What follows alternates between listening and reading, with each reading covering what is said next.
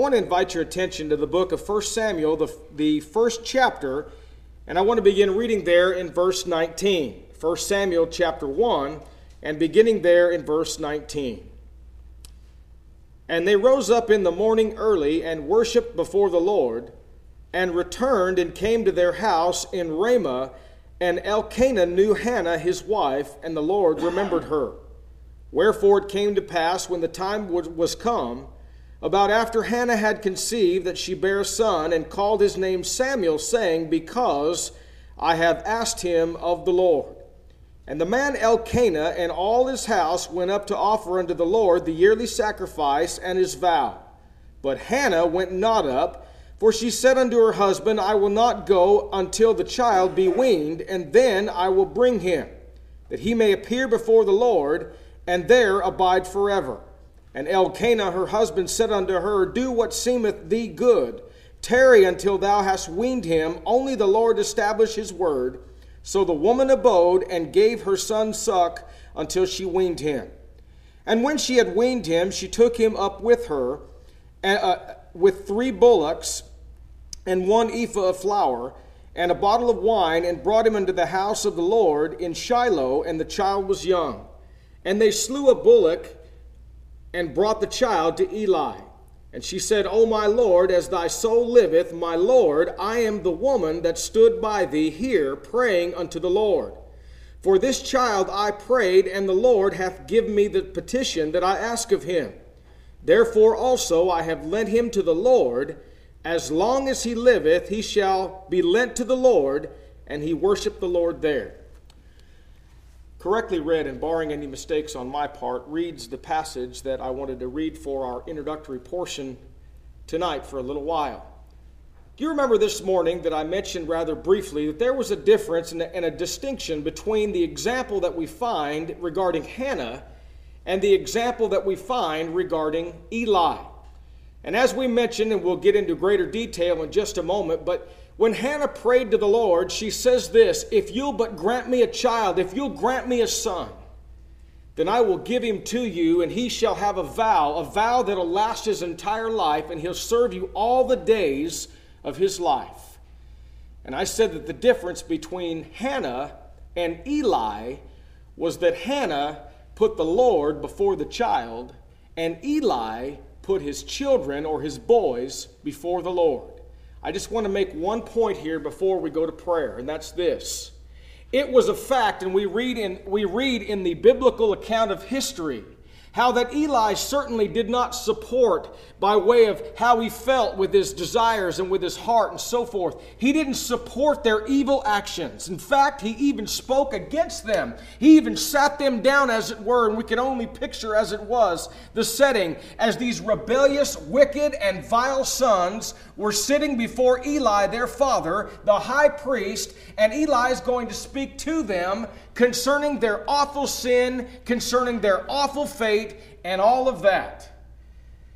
And yet the Bible says that he was condemned because he restrained them not. What does that mean? Isn't it enough just to speak our mind? Or is there other things that are more required of us as we have the power to do so? Even before Samson began waging his personal warfare against the Philistines, another kind of judge was ruling in Shiloh. Eli was the high priest of the nation as well as a judge. In fact, he judged Israel for 40 years that went through the time of 1145 uh, to 1105 BC. He was followed in his judgeship by the prophet Samuel that we're going to discuss for a little while this evening and his long judgeship over the 40 years paved the way for the establishment of the monarchy. In terms of natural his, national history, the first seven chapters of 1 Samuel revolve around two major events. The people of God reached their all time low point when the ark of God was captured in battle. Chapter 4 begins that narrative. And a dying mother made the most telling comment on, her, on this disaster when she whispered to her dying with her dying breath the name of her new son, that being Ichabod, which means the glory has departed. 1 Samuel chapter 4 and verse 20. Twenty years later, the grateful prophet shouted the name Ebenezer, which meant stone of help, as he erected a monument to God's grace after Israel smashed the Philistines. Samuel assumed leadership when Israel was in the pits of degradation. By bringing the people back to God, he restored their national pride, power, and purpose. Well, while the conditions of this period of the judges continued to deteriorate, God was preparing to write the next chapter in the thrilling story of redemption. In the sinful darkness of those days, God found a godly woman through whom he would bring a great reformer into the world. The Bible says, as we begin our narrative, that there was a man, and there was a man, and his name was Elkanah. You know, there's nothing that says that this man was anything but a man that was upright in the eyes of God. Nowhere do we find an indictment against his character, and certainly we don't find an indictment against his spiritual service by way of sacrifice or living uh, in days gone by uh, according to the requirements that those people lived back then. So, no doubt we find that this was a good man, a godly man, a man that was upright. And the Bible says that he had two wives. You know, it was said by many scholars that he had Hannah first, and Hannah would have been necessarily the one that he dearly loved. In fact, the Bible does talk about how he would give special favor to her because he loved her. Now, there was two reasons why he did that. Number one, he had the natural affection for his wife that we all ought to have when we have that feeling inside of love for our spouse. In fact, when we get married, uh, Shahi's going to be married soon, and, and Lizzie, my niece, is going to be married soon. Ryan and Rebecca got married not long ago, and, and uh, I got married a long time ago. Uh, but the point is this when you marry someone, you marry someone that's going to be closer to you than anybody in the whole world. You're going to have someone that's your dearest friend, someone that's your confidant, Someone that is so close to you that there's no one in the world that will ever have a closer relationship to you than your spouse. But notice this the Bible says that God had closed her womb. God had, had caused her to be barren and she could not have children. You remember back in those days, they, were, they uh, had multiple wives on many occasions, and this woman here, Peninnah, was also married to Elkanah, and the Bible says that they had sons and they had daughters. She was fertile and she was able to have many children. And so the Bible says that they did just that. But you know, the Bible also talks about how there was a rival between these two women. I can only imagine how it would be in the same house having two wives. I can just imagine how that would be on, under the very best of circumstances. Hey, listen, it's hard enough to make one happy. This man had two, and one of them couldn't have children, and one of them desperately wanted children, though she could not have it.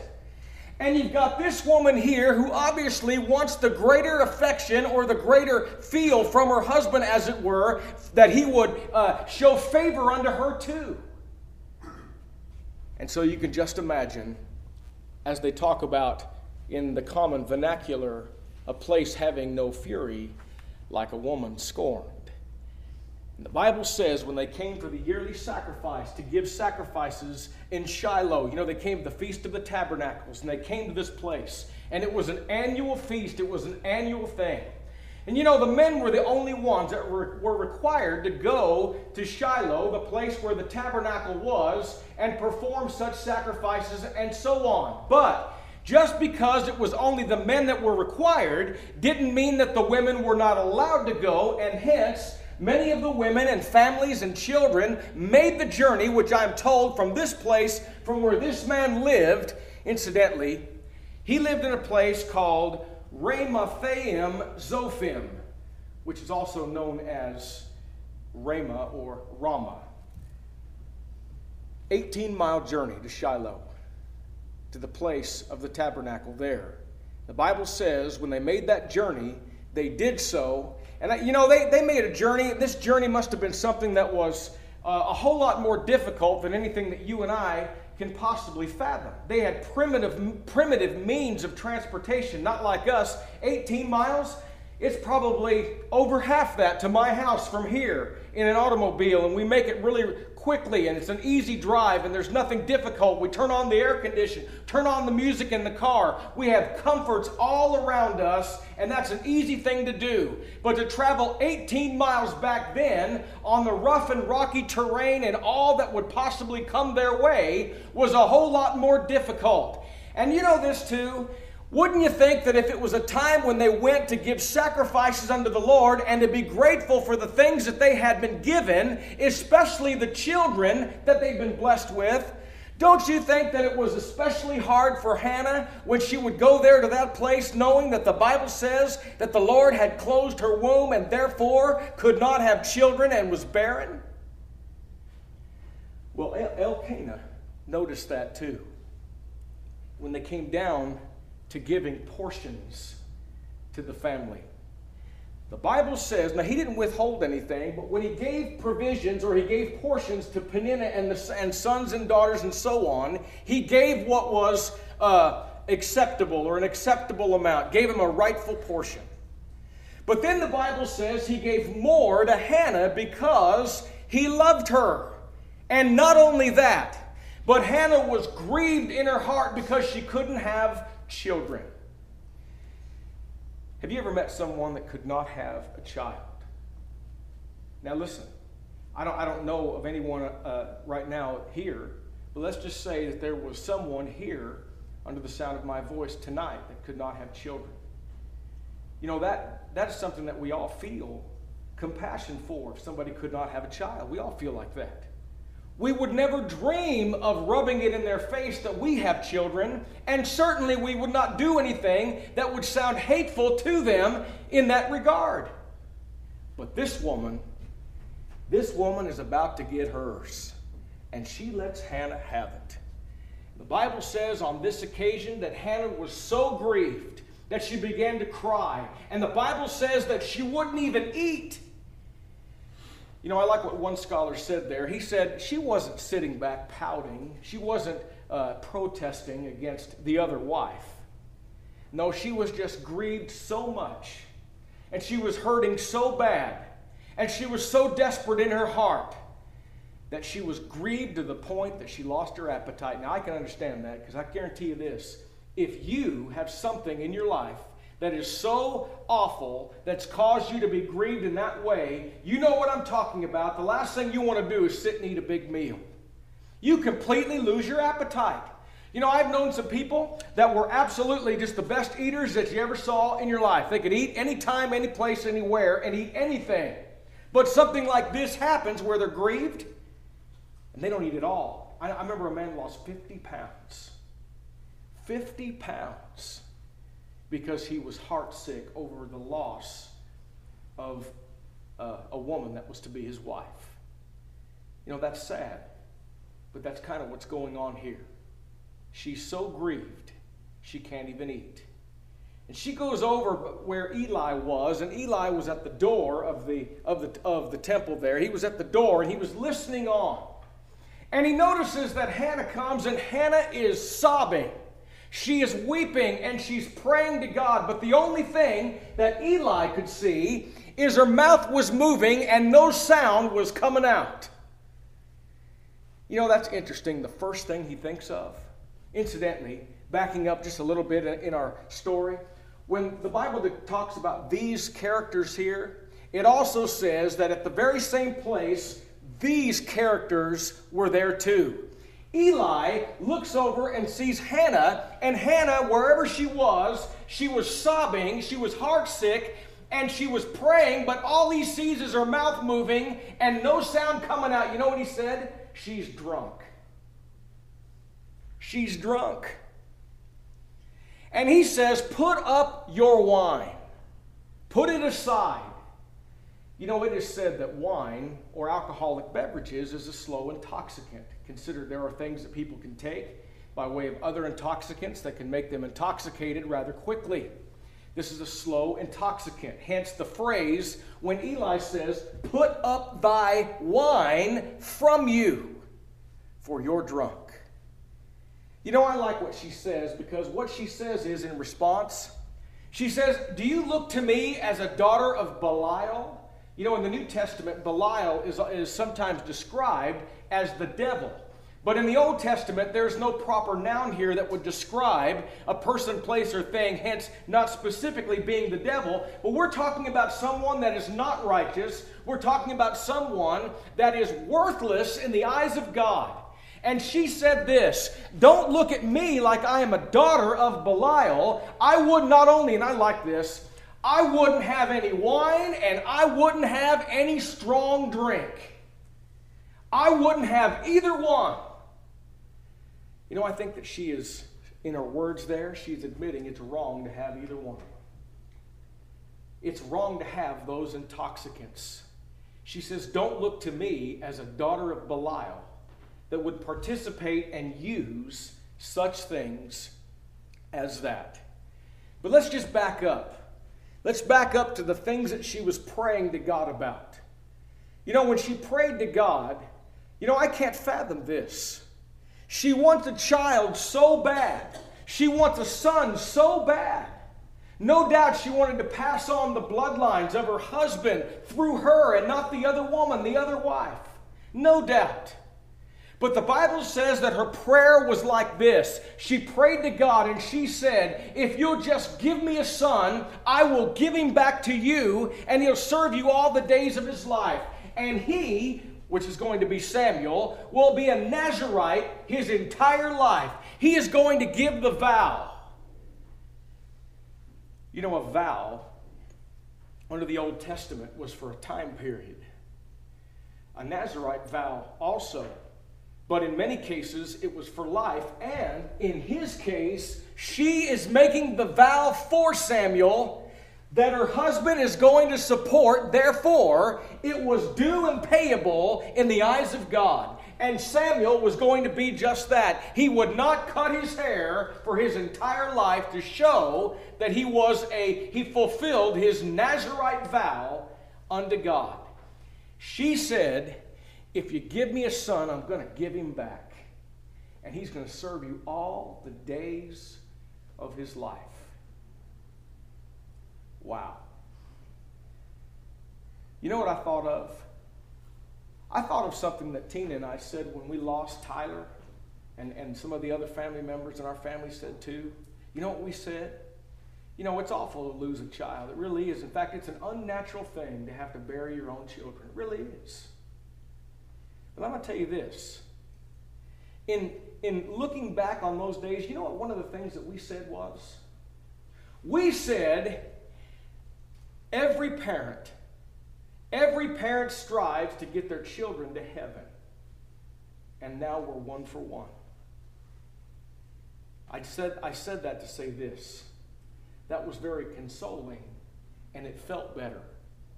But I just wonder how I would have felt in advance if I was willing to give him up and give him back to the Lord. Listen, I prayed every day for a child. I did.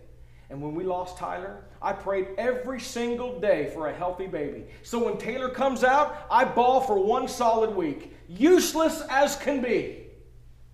I got my little girl, and she's healthy. What if I would have had to give her up for the Lord? This is a great picture to me that Hannah looked to the child that she loved. No doubt. And incidentally, you know when she nursed the baby? You know, it's going to come, there's, a, there's several years now going to pass. They're going back to Shiloh on this once a, uh, once a year event. And when they're going to go back to Shiloh and they're going to go and, and perform the sacrifices that they've done before, several years, I don't know how many, but this is what I do know in reading some history about the time. It was customary that a mother would nurse her child for three years, and at three years old, that might sound rather odd, but for three years, they would nurse the child, and then the child would be weaned. So at some point in time, when they went back after this man was born, after Samuel was born, and incidentally, let's just back up so we don't get ahead of ourselves. When Eli is talking to Hannah, and Hannah is saying, I'm not the daughter of Belial. I wouldn't have any strong drink and I wouldn't have any wine. I wouldn't do anything like that. I am praying to God. And this is what I'm praying for. I am praying that He'll grant me a child and I'll give him back to God. And Eli says, as the high priest, granting such a blessing, he says, May it be that the Lord would bless you in that way. She no longer is saddened. In fact, the Bible says that her countenance changes. Her facial features and, and, and her expressions and all of that, they change. She no longer is heavy hearted. She no longer is saddened. She knows something's good is going to happen. Bible says they go back. There's another sacrifice. They eat and they go home. And her and her husband knew one another, and she conceived and Samuel was born. And Samuel was the product of the prayer that she prayed. A period of time had gone by, and it was time to go to Shiloh. She says, I'm not going to go with you. And that was, incidentally, that was all right to do because, like I said, it was only the men that were required to go. So he said, uh, she says to Elkanah, her husband, she says, I'm going to stay here and I'm going to continue to nurse him until he is weaned, and then I will bring him. And he said, Okay. But there came a period of time, in that whatever I just said, three years went by, or wherever it was, when it was time. And they were going to bring the child to Eli. And she was going to fulfill what she had said, and we go to our reading that we had just a, uh, just a few minutes ago, beginning in verse 21. And the man Elkanah and all his house went up to offer unto the Lord the yearly sacrifice and his vow.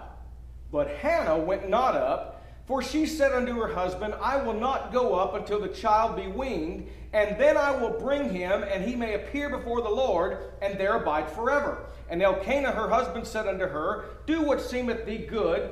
Tarry until you have weaned him. Only the Lord establish his word. So the woman abode and gave her son suck until she was weaned. And then in verse 24, when she was weaned, they took him up and brought him also with three bullocks. In other words, they were not only going to bring the child to Eli to give the child Samuel over, fulfilling a vow, and over to the Lord to start serving the Lord all the days of his life, but they also brought things of sacrifice that they might make sacrifice in thanksgiving and praise to God also. You know, I've wondered what Eli, what he must have thought when here she comes. And she says, It was me. Remember me? Remember when you thought I was drunk? You thought I was intoxicated? And I said, No, I'm not intoxicated. I'm not the daughter of Belial. I'm not all that. She says, I'm the one that was praying. I'm the one that was heartsick. And I'm the one that said that I would give my child back to the Lord if he'll but bless me with a son. And now I'm here to do it. The Bible says from that point forward now, she left him there. You know, I don't know what that's like, but you take a child, picture a child that is yours.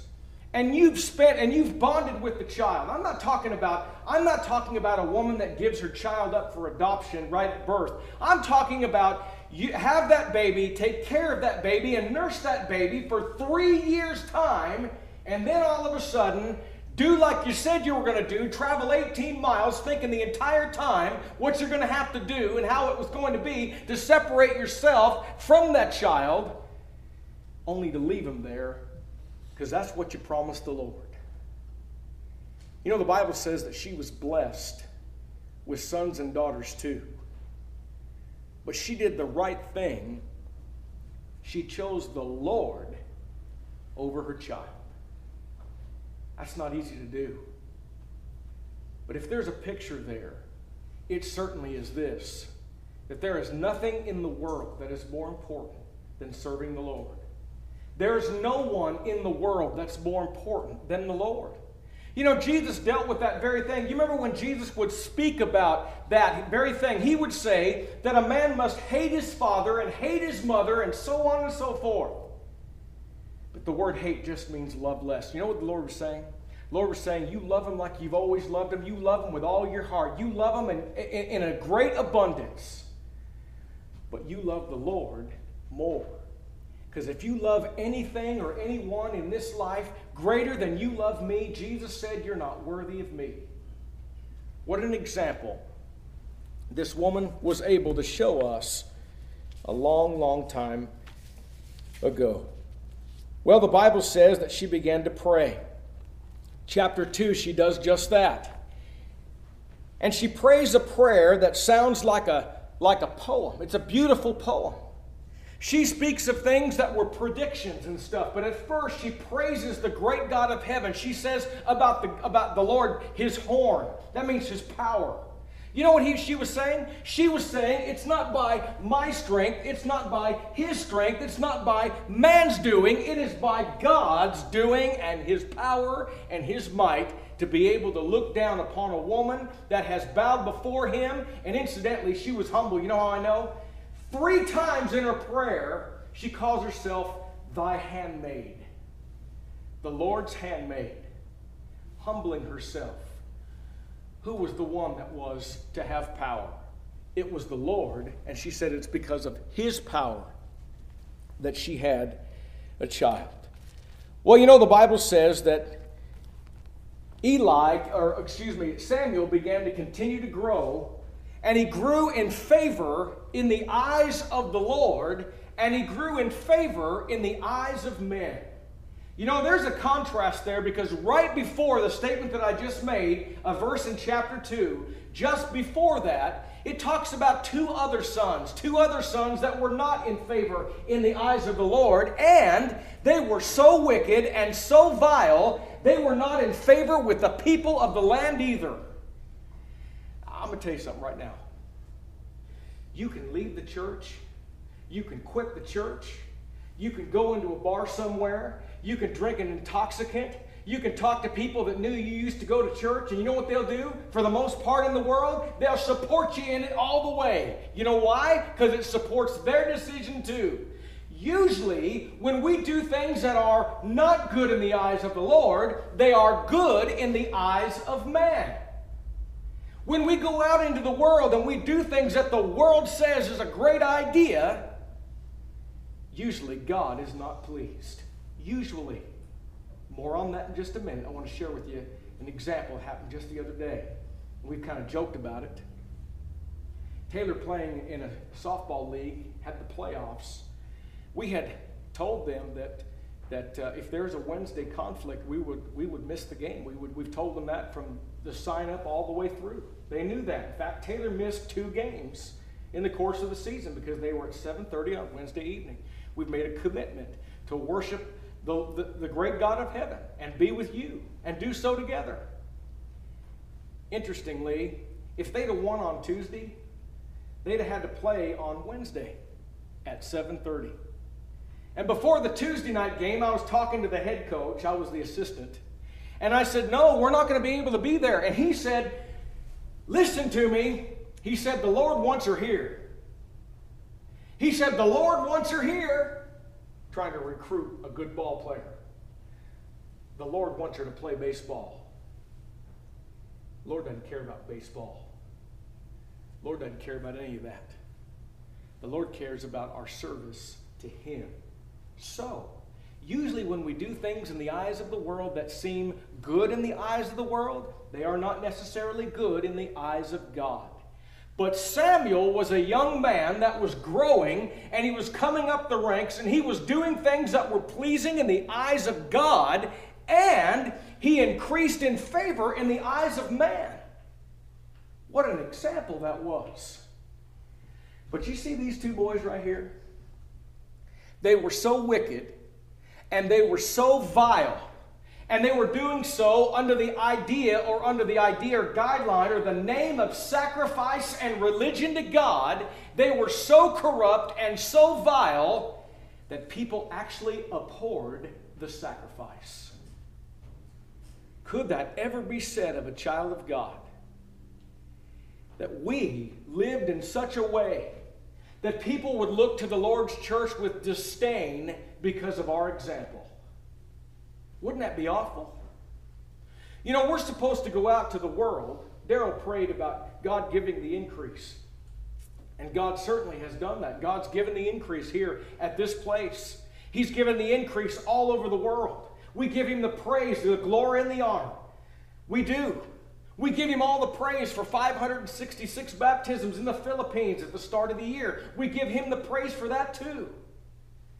But you know, though God gets the praise and God gets the glory, it doesn't remove our service. And one of the things that we do when we serve God, not just worship Him, one of the things that we do is we go take this gospel story, the greatest story ever told, and we take it to those that are in the world. And listen, folks, you may not know a whole lot about the Bible. You may not know a whole lot about the book. You may be a babe in Christ, but I guarantee you the greatest sermon ever preached is your life. And you can be doing good with your actions, your example, and your life so people would look to you and see good things about the Lord's church and not bad things. But when we don't behave ourselves and we do things and act hateful and do and say things we shouldn't, Daryl talked about that this morning, about loving one another, demonstrating our faith and all of that. When we do that, people look to us in a, in a negative way when we don't show that kind of proper spirit. They'll say things like, I thought you said you were a Christian. I thought you said that you were a child of God. Whole world's watching. These vile men were not only not in favor in the eyes of the Lord, but they were vile even in the sight of men. Now, Eli's going to have a conversation with both of them. And Eli sits down, and as I mentioned just a moment ago, I've tried to picture the setting. No doubt this is a man, listen, Eli was a God fearing man. He was a God fearing man.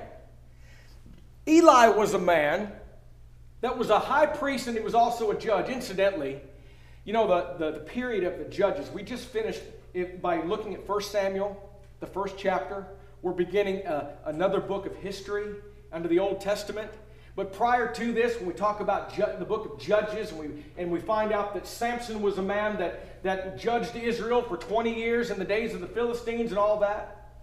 When we talk about this, we're talking about two men that were judges. There's an overlap here before we get to the first king, and that's King Saul in a few more chapters down the line. When the people wanted a king, more on that on a later date.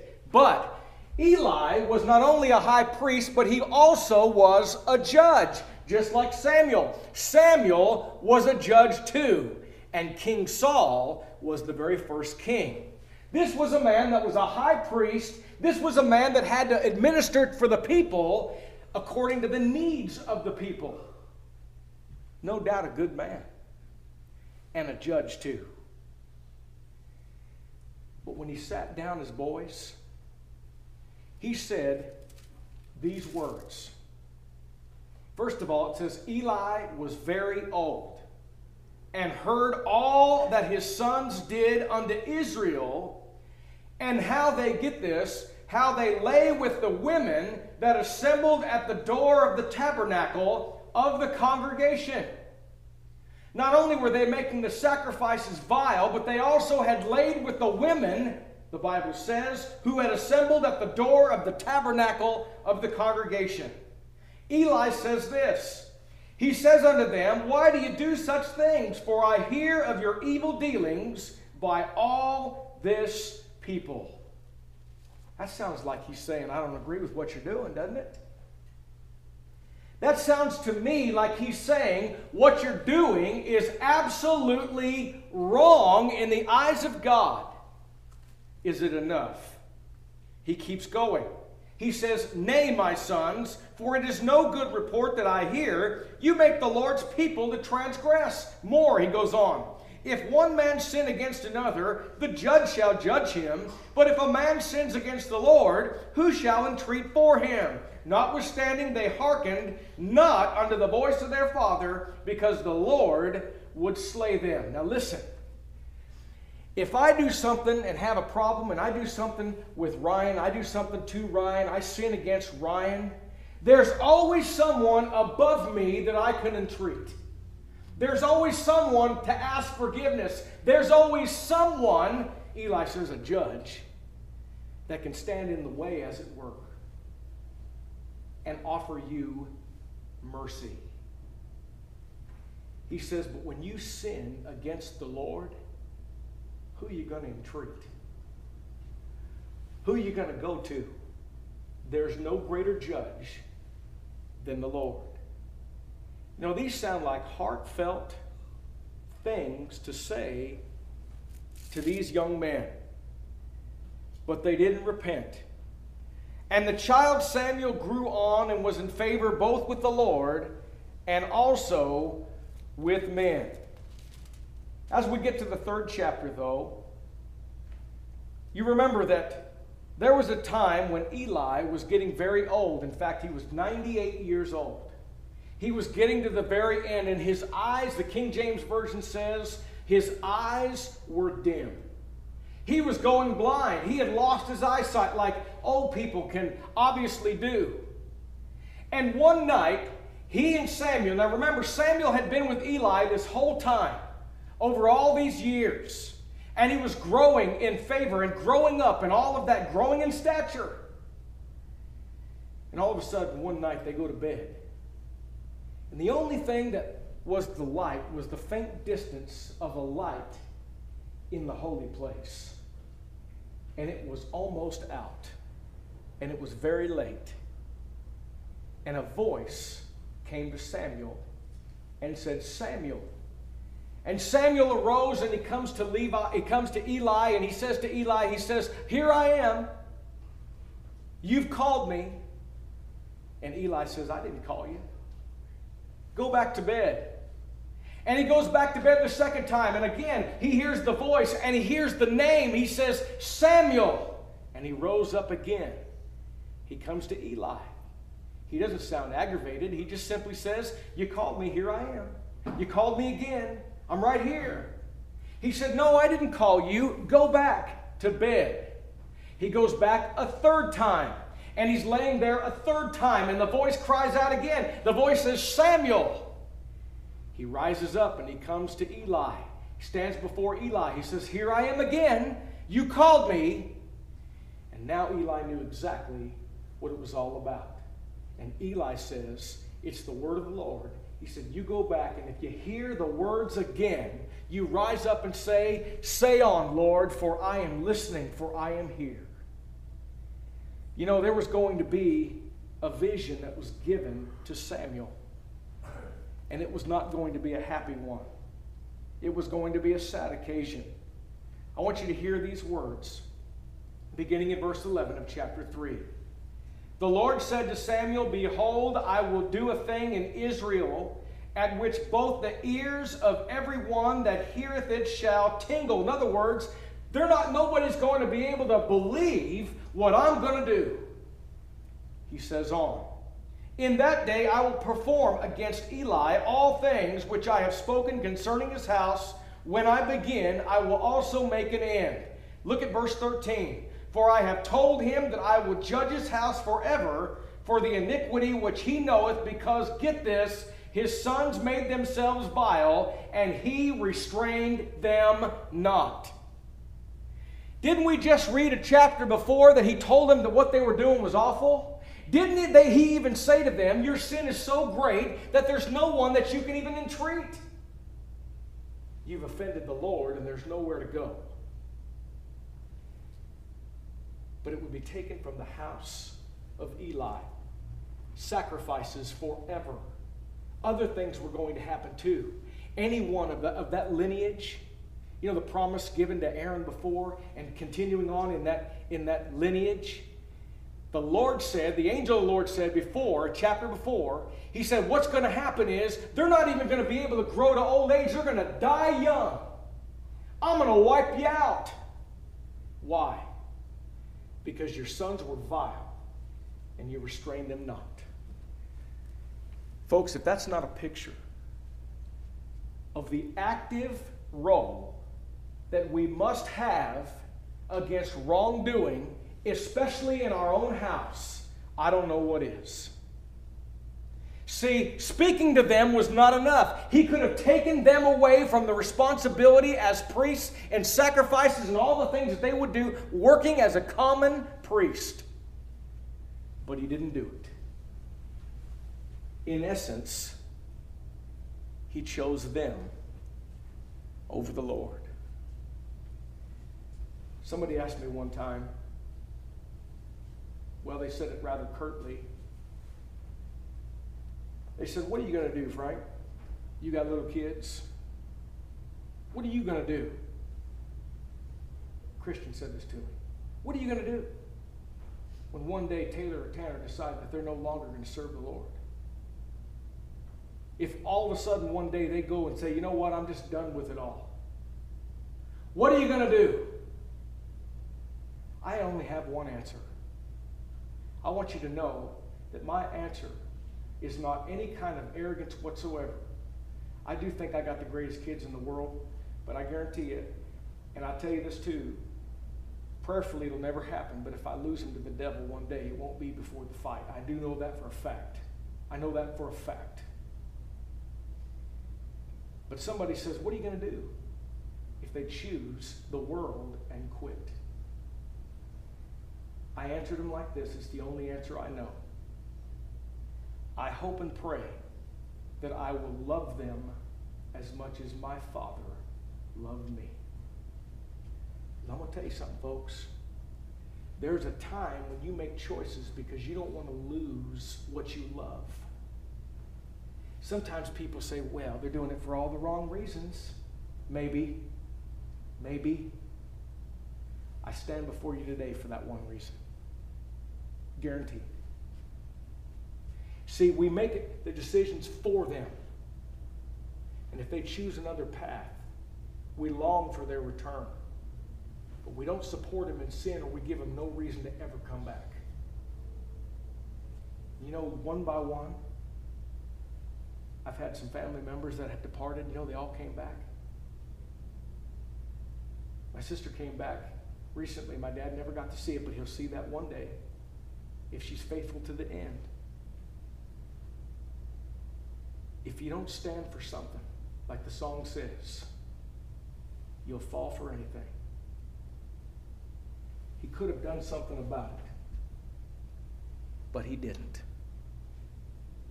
Don't ever let it be that the child of God says to their children, their loved ones, their family, Hope you make the right choices, but nothing's going to change in our relationship. I'm going to love you all the way to heaven. I'm going to love you all the way back. We thank you for listening to our podcast put on by the Church of Christ at 2215 Planz Road in Bakersfield. If you would like any additional information or you would like to receive a free Bible correspondence course by mail, please email us at info at churchofchristbakersfield.com.